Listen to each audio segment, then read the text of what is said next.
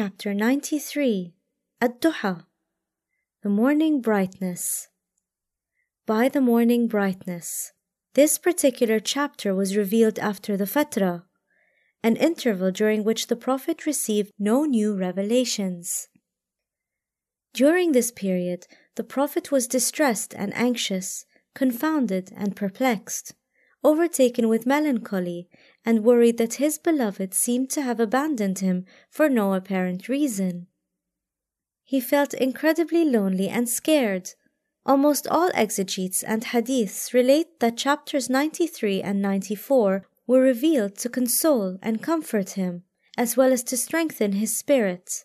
The chapter begins with two oath like assertions. By the night when it is calm, darkness and silence covers everything. Sometimes night refers to the time when the sun has just set and darkness gradually diminishes its light.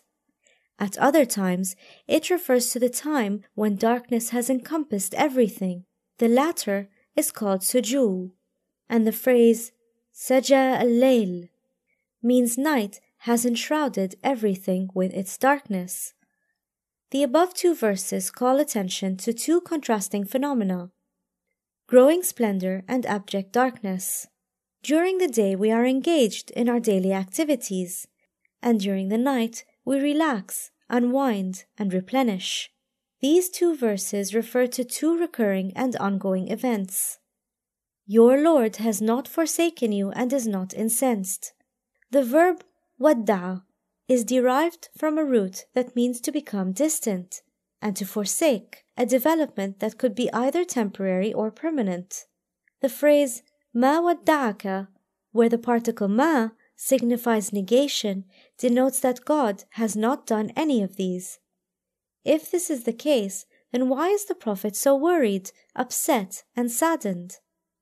The phrase wama qala denotes that God is not angry with him.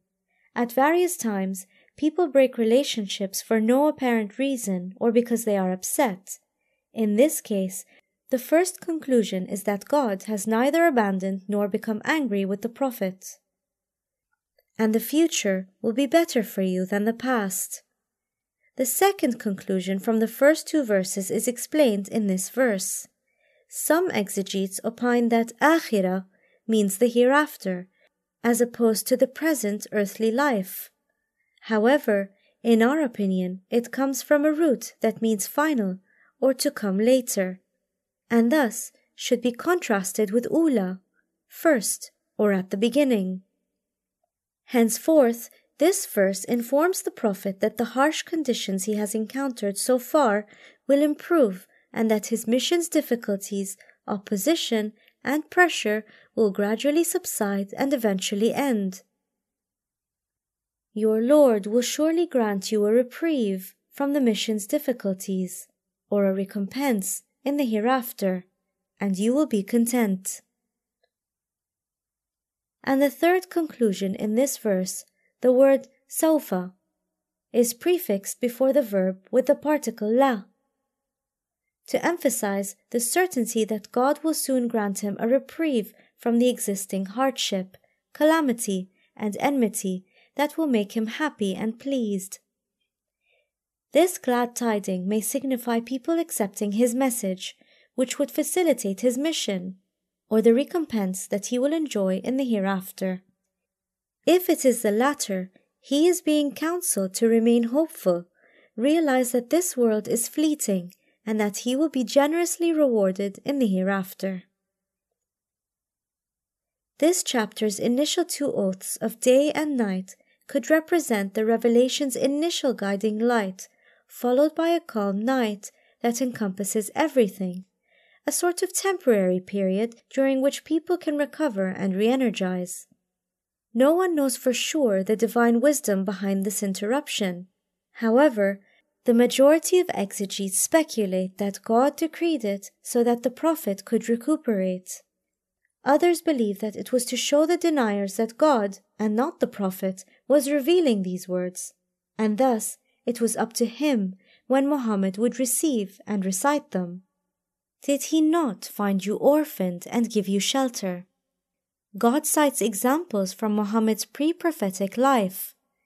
It is customary to console one's friends who are enduring great hardships and feelings of hopelessness by relaying their own experiences in this regard and how they managed to overcome them with God's help.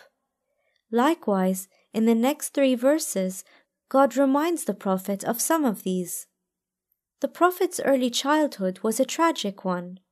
His 25 year old father, Abdullah, died a few months before he was born, which made him an orphan in the eyes of his society.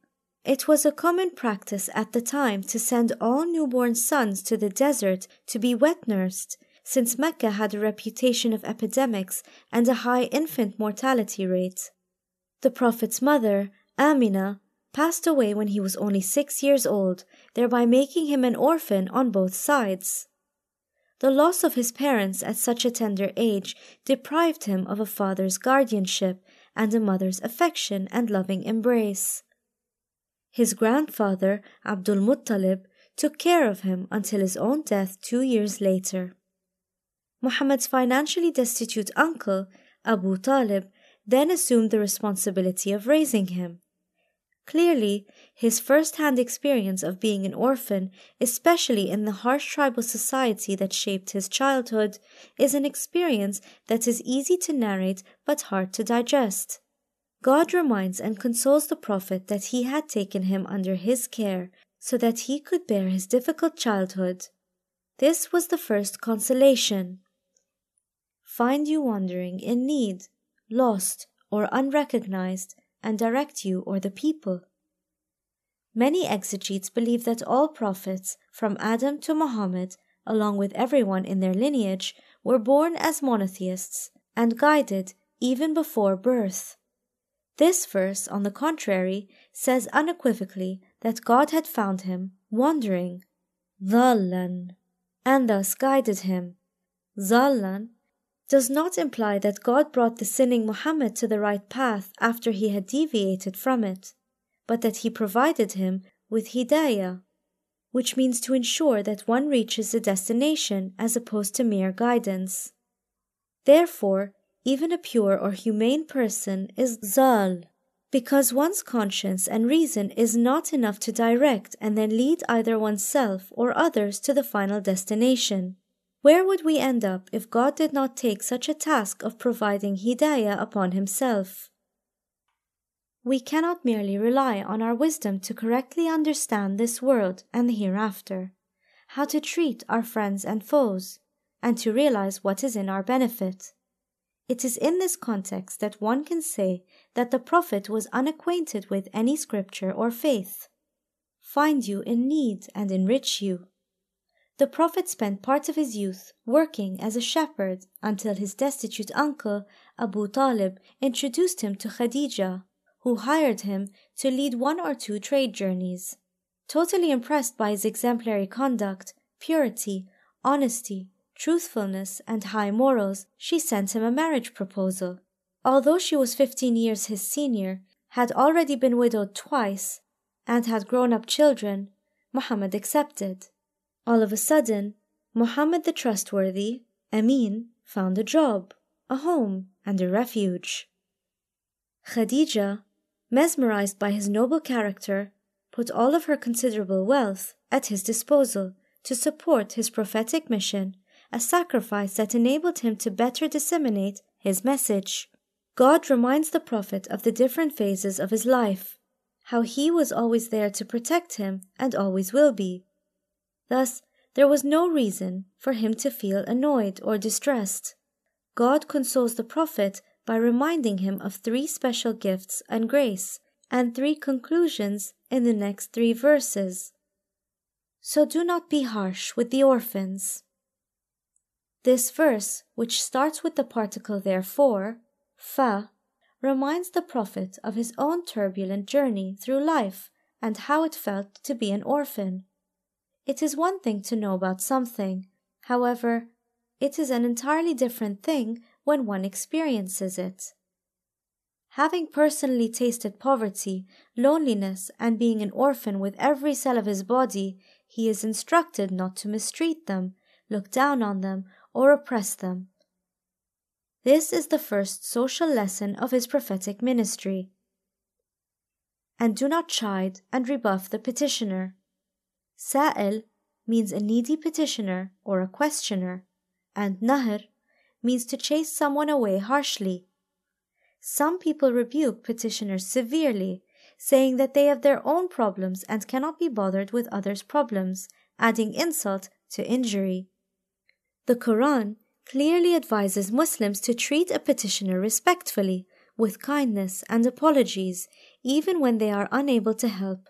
In reality, just using the petitioner's soft and respectful voice is a gift. Let those unfortunate people know that you feel embarrassed by your current inability to help, and assure them that you will do so in the future if you can. The need does not even have to be verbalized, for all one has to do is look around to see why such unspoken questioners or petitioners exist. This was the second social lesson of his prophetic ministry. And proclaim the blessings of your Lord. Proclaiming God's blessings is a very beneficial undertaking, for it inspires people to appreciate His help during difficult times and how He delivers them from challenging and hopeless situations. This is also beneficial and educational for others. People usually keep their financial status concealed on the grounds that others might start asking for money if it becomes known that they are rich. This behavior is typical of wealthy people. However, the Quran instructs us to share the favors that God has bestowed upon us with others. Remembering and sharing these favors is healthy for our own psyche and others because doing so reinforces our positive experiences. There are times when painful memories of the past make us depressed, sad, and somber. When confronted with challenges, we should look at our past and focus on how God blessed us and helped us overcome our earlier difficulties. All of us have experienced such things in our daily and professional lives, as well as in our relationships. We have been the beneficiaries of God's boundless generosity countless times, and are sometimes dumbfounded by the way He led us out of hardship. Two crucial lessons can be derived from this chapter. 1. Take good care of the orphans and be sensitive to their plight. And 2. Acknowledge God's innumerable blessings. The Prophet, in one of his supplications, says that all of our blessings, eyes, ears, health, wealth, comfort, and parents, originate from Him alone, the glorified.